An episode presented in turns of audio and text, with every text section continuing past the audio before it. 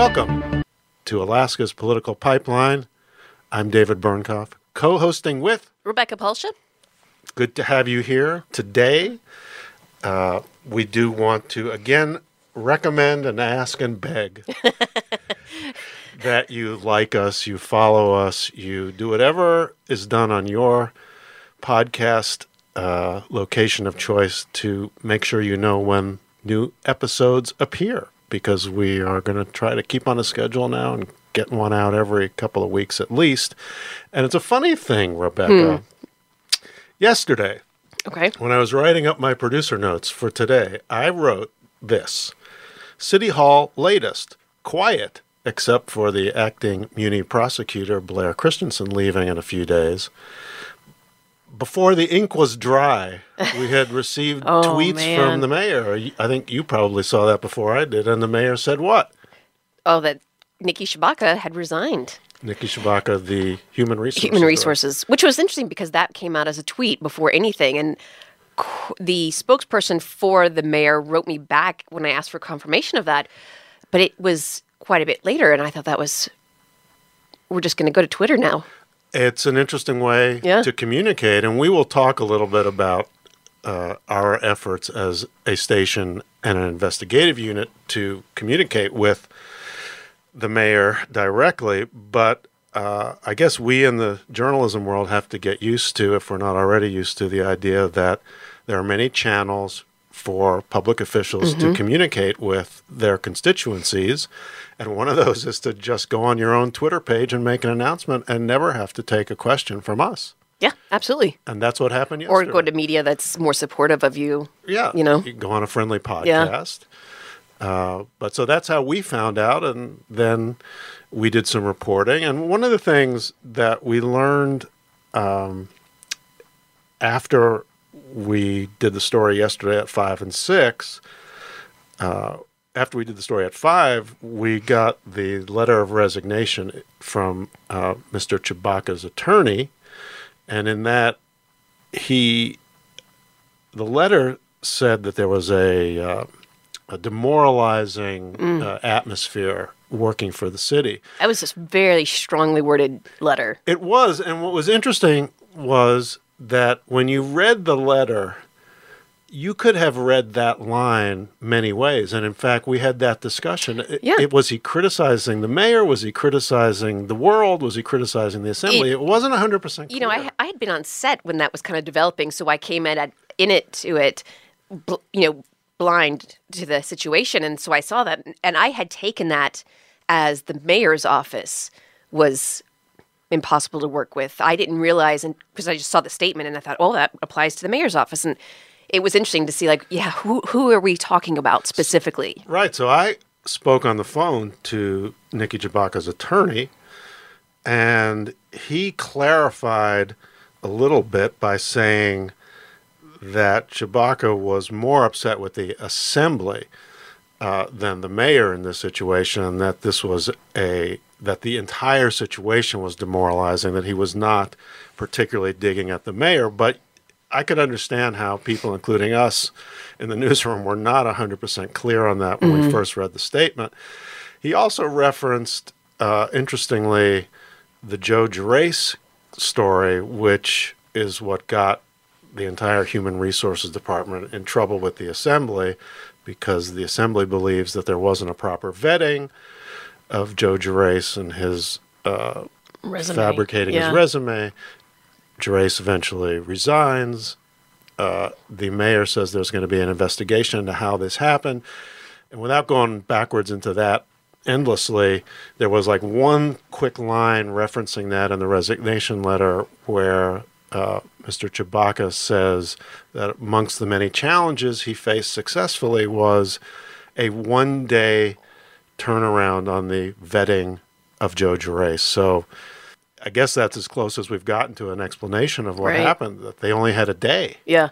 Which, you know, I, I do hiring here as well, and that is a huge process to go through. So I was curious about that, him talking about the, the one day turnaround. And I guess at some point, one would follow up if one had the opportunity to say, how come it was only a day? I mm-hmm. mean, I know that it was deemed a very important position, health director for the city, and clearly they wanted it filled quickly, but especially because of COVID. because of COVID, right? So still one day, and that doesn't mean that you couldn't do subsequent checking. Mm-hmm. So it didn't answer all the questions, but it was as close as we've gotten to an explanation for how it happened anyway. Mm-hmm. One other quick note Niki Tshibaka did tell us through his attorney that the decision to resign was 100% his own decision. Nobody forced him out. So there we are. We don't know what's happening at City Hall next. Perhaps by the time you are listening to this podcast, it'll be outdated because there may have been some other developments. We just, I don't think any of us think it's over. No. That's what we said in the last podcast, and Yeah. I'm going to say it again. We don't think that it's over. There's more, um, It- more stuff to come out, and, uh, and that's just you can sense that uh, City Hall right now is not a happy place to work. Would See what that? happens next. Yeah, we'll see what happens. next. So let us move a few hundred miles away. Oh no, no, there's Oh, one thing moving. before that. Okay. Uh-huh. The 907 initiative. We've talked about them before. Uh-huh. They're back the poking at the mayor. What are they doing? Yeah, that's the mailer going around right now. And, you know, it's funny, before we came over here, I went and was doing, going through all of their website. Um, and Aubrey Weaver is a former reporter who is in charge of this initiative and is the executive director. Um, and it was, it's fun. It's interesting. It has like just like a litany of things that the mayor is perceived to have done wrong. And, and it is encouraging the average person to mail the mayor and ask for answers and to, you know, be upset about the plow situation, be upset about Joe Gerace, be upset about, you know, here's your here's your talking points of being upset. But what is? They're not asking for anything on their website or in their mailers, are they? They're just educating people. It's educating. it's interesting to see how they walk that line Yeah. of not being a political action committee or a lobbying group and that they're just educating. And I think they are careful to not go across that line, but it does make you wonder what the end game is if there is an end game. Clearly, they don't like the mayor at Mm-hmm. Right. the 907 initiative. Yeah. So is it to get rid of him early or? I mean, because he's still got time on his term, and you know, it seems early to start a. You know, when you look at what like what's your goal here? Is it is it to get rid of the mayor before his term is over, or is it just to set somebody up to be a great competitor for the next election? Which that's a long time to wait too. No, but that's interesting. It could be like to the broader public of politicians hey, you've got people out here mm-hmm. who are going to support you. Start thinking about running against the mayor next mm-hmm. time. Again, they have said they're not suggesting any particular anti mayoral action. They're just informing the public. That's all they're doing. And they spent a fair amount of money printing up a color mailer. Very expensive looking. Yeah, it's not you know it's not black and white. You pay for the color printing, and they paid for it, and they've got some radio ads. So once again, like they did with the uh, criticism of snow removal, Mm-hmm. they're putting their money where their mouth is. Mm-hmm. So now let us move briefly, talk about what's going on in the state legislature, where they're now clearly in the stage of getting down to business. Getting All work the- done now. all the preliminaries are done, and we're starting to see what the priorities are. And there was an interesting, uh, I, I thought, an interesting proposal that came out, came through a uh, state senate committee, I guess, to deal with the education spending. And the first bid from the state senate was to basically give uh, school districts another thousand dollars per student, I think. And how does that? Uh, what happens next? I mean, that's just the state senate, and then there's like a lot of parts here. Yeah. You know, this it, when we had gone down to the session and you know, we knew education would be the big the biggest probably thing to happen this session.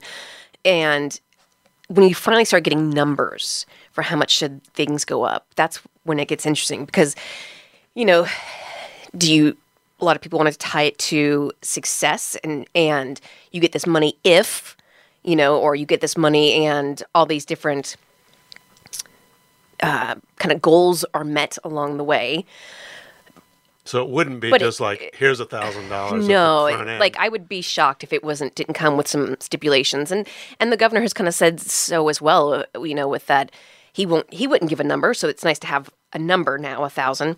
Um, but he he didn't give a number himself or what he would like them to land on. Um, but it was you know what are, what are the what are the goals we have for the school district? Is this kind of an opening bid in an auction? It kind of feels like an opening bid, right? I mean, the House hasn't weighed Yeah, in House yet. hasn't weighed in yet, Governor hasn't really. and this is a on conservative house. Right.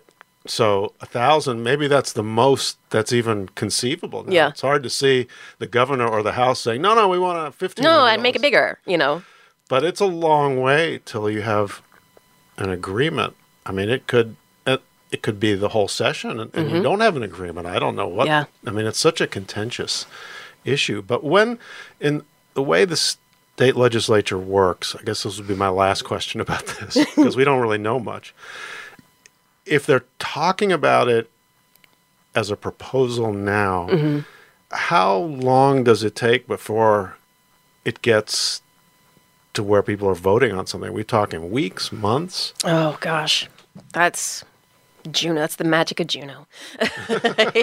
you know, who's to say? Um, I when think does the session normally end? it should be the 90 days, but what I have found is that things are very slow and then they are not slow. And and that kind of comes towards the end when people are looking to wrap things up and you know, you can start to feel the writing on the wall is there going to be a special session. And you can feel like not enough work has been done, you know, I feel, you know, it's so, so like now we're at the beginning stages of like, here's some opening thoughts, and let's debate this, and let's debate this, and let's debate this. But how fast will work get done? So your experience would indicate that we should not expect for our next podcast that there would be any agreement, but rather this will go till the clock tells them they must make a decision. I think so. Yeah. Well, thank you for clearing up everything about how the go. state legislature works. While the 907 initiative is out there reminding folks about what's going on at City Hall, I am now joined by our investigative reporter, my partner, Mike Mason. I'm here. And we had an interesting, unusual uh, run in with the mayor and his staff last week, last Friday. And I think it's worth explaining to people what happened because it led to uh, some email exchanges back and forth between the mayor's office and our station management. And mm-hmm. so we were invited, just to set it up for people, we were invited, the news media, not we mm-hmm. particularly, were invited to an event at the Anchorage Fire Department. Mm-hmm. It was an announcement the mayor wanted to make, and it was billed as a news conference. And so we went as members of the news media, Which we have a right to do. And we made a decision to handle it in a very specific way. Why don't you explain that, Mike? Well, we have been trying unsuccessfully for some time, for months, to speak with the mayor on different issues um, regarding essentially the upheaval at City Hall and about specific issues as well. I mean, we've been covering the ARPA funds, um, the money that was distributed as pandemic relief funds. The city got $103 million, and we've been following some specific things with that, but just about general things. We, we've been wanting to talk to the mayor. We have submitted no less than 11 or 12 um, separate requests for the mayor to talk to us on issues with no positive response. A couple of times uh, we did get maybe short statements or um, a canned statement saying you have to read this statement in its entirety. And it was basically um, a statement from the mayor saying all of the great things that he had done for the city of Anchorage that had really nothing to do with our story. So we felt like this was an opportunity for us to physically go up and speak to the mayor when we knew that he was at a public presentation because it had come to that point where we didn't have any other alternative. Again, we had over the last, I'd say, two months, made many Three. requests. We'd even made uh, a couple of in person requests at other events where we'd asked to speak to him. Every time we were either told no, uh, or the request was ignored. And so when you get an opportunity, an invitation to come to a news conference, we decided to go. No less than three months, actually. Right. Okay. So we go and we made a conscious decision to handle it in a particular way. We did not want to interrupt the actual uh, event itself. So we decided going in that we would either, if we got there early enough and the mayor was there, we would ask him beforehand if we could. If not, we would wait till the Very that end. part of it was over and we would and then ask our question. We would ask our question, and we got there early, and the mayor was talking to uh, apparently the fire chief. Um, it was clear that they were talking. Uh, they knew that I was next to the mayor, and they were chit chatting back and forth, and they were very conscious that we we were there, and they were making sure to keep talking so that there was no lull in the conversation for us to have an opportunity to speak to the mayor.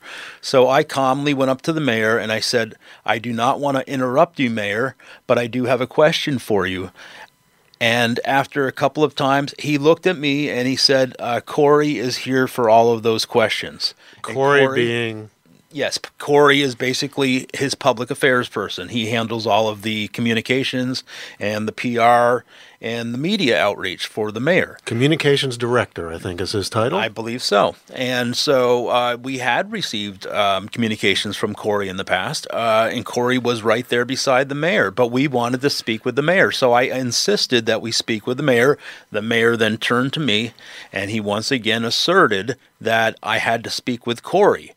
And I said, Mayor, I would like to ask you about the upheaval at City Hall. That was essentially the only question that I got in there. Um, and at that point, Corey stepped in, and that was pretty much the end of it. the entire Interaction. interaction from the time you walked up to the time you were done and you were already then talking to Corey was less than three minutes, and the entire discussion with the mayor was less than a minute. It was, you know, we will probably show the video at some point, but it was calm, respectful. Before the event, it was you were persistent. It was I ten minutes. It was word. ten minutes before one. We waited, we waited, we waited, and then and when it became uh, like four minutes, three minutes before one, that's when I insisted. I did not want to interrupt the press conference, and I asked a question, and that was it. And it did not delay anything. Um, the press conference went off without a hitch. And and what we did did not inter- interrupt, you know, the norm- normal proceedings of, of what they were doing. However, Corey Young then sent an email to everyone at the station on the news side Yes. uh, saying that we had been disrespectful to the mayor, that we ruined the event, and that um, we should not use an event like that to repeatedly ask questions of the mayor on a different topic. Now, this is a point where we want to be clear about how we view journalism, and I think how everyone at this station views journalism. If you're an elected official and you have a public event and you want to talk about a particular issue, that is your right. You speak about whatever you wish to speak about, but we have a right to ask about whatever we wish to ask about. especially when we have made every effort and have been diligent about trying to get answers in every other possible way, and we could not. And when Corey wrote that note, he said that we rushed up to the mayor and that we delayed the proceedings of this press event by 10 minutes. Entirely untrue. we did not rush up to the mayor, and the event began, I think, at 105 instead of 1 o'clock. In any event, Yeah. his perception might honestly be different, but we want to make the point that we have a responsibility to ask elected officials difficult questions. And when they choose not to answer those questions, that is their right, but it doesn't mean we stop asking the questions. And it was suggested in this email to station management and personnel that in the future, we were not going to be engaged with at all in person. We should stick to email, which of course has accomplished nothing. And, and our station management responded by saying, we'll continue to go to public events and ask the questions we feel that need to be asked, and they can choose to answer or not. And I think it's important in this email that Corey writes. He says that municipal employees have expressed um, concern. Let me just look at exactly what he said here. Um, have had many encounters uh, with myself and, and, and David, um, e- expressing frustration and anger over their exchanges via email and in person with us. And I find that hard to believe because all we've done is request information from other people in other um, departments, and and in, in turn, I'm the one who's getting uh, cell phone calls from administrators venting their frustration and telling me that they're afraid they're going to be fired and they have been threatened that if they talk to me they're going to be fired. And that was the subject of a whole issue that we don't need to go into again that the ombudsman looked at as to whether someone in the mayor's office was trying to intimidate people from talking to the ombudsman.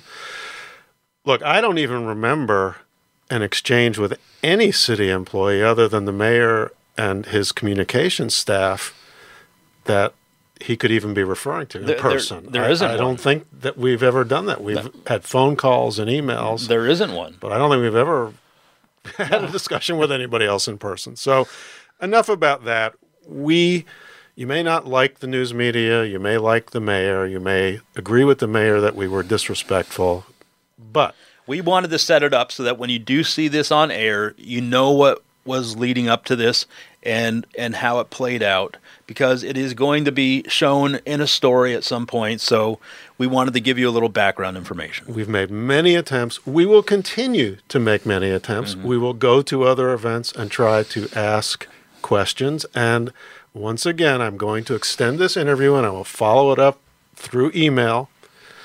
The mayor is welcome to come on this podcast for an unedited interview at his time of choosing, or we will sit down with him and do an on camera interview because that's what journalists do. And we can do it unedited. If he would if that is what he would like, we will agree to his terms, but we will like to ask him some questions. That is our job uh, on on the behalf of the public. Right. We may have to edit it for the newscast, but we will put it all on the web so that everyone can see it. Yes. All right, done with that. Now, let's move on to one other thing that we wanted to ask him about, and that was our most recent investigative piece that mm-hmm. dealt with ARPA expenditures. ARPA stands for, The America Rescue Plans Act.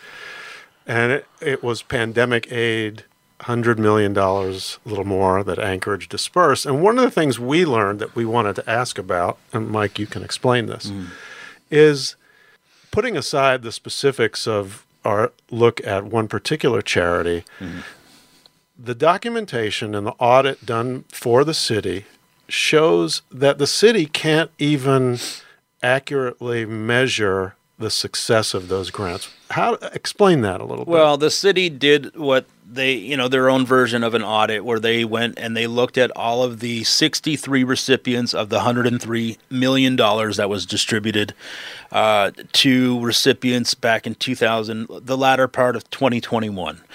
They um, they had what they called key performance indicators or KPIs. They, they kind of like markers to determine if these people were meeting their their um, their their guidelines for success, uh, reaching their goals, and and proving that they have spent the money on on COVID uh, related um, services and things like that. and measuring whether that money was not only whether it was spent, but did it accomplish the goals? Yeah, was it was it providing the services and, and, and, and doing and doing the good that it was intended to do? And so when they did this study, um, it turns out that 41 of those 63 uh, didn't have uh, any data to um, prove that they met their their mark, that they that they um, were able to meet their pandemic related goals. So that that equals 65 percent of the total recipients who received 103 uh, well that was the first round 53 million dollars 65% of those people who received 50 little over 51 million. yeah 52 million dollars they didn't have any key performance indicators they they didn't have any proof that they met their goals And so they, in this report, in this audit, the auditor says we need something more in the future, right? Well, yeah, they said they basically they said, well, in the future we're going to have uh, better you know KPIs. We're going to have better uh, markers and and and uh, ways to determine whether or not they're going to um, you know prove to us that they have spent their money appropriately.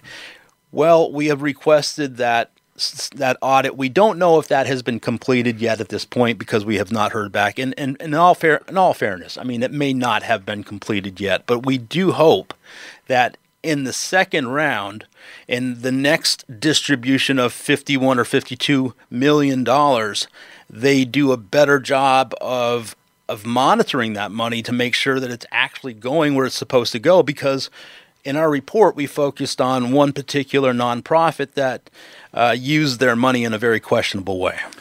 And um, it's important to note two things. The Anchorage experience is not at all unique no. in the United States. This is something that the Office of the Inspector General found was common throughout the country. They sure. were in a hurry to get the money out, municipalities, counties, states. And so it was you know, it was a crisis situation. And and th- you could use this money in a variety of ways that you know, could seem to have nothing to do with COVID related um, issues, but could be construed to be so. I mean, you know, it had to be spent.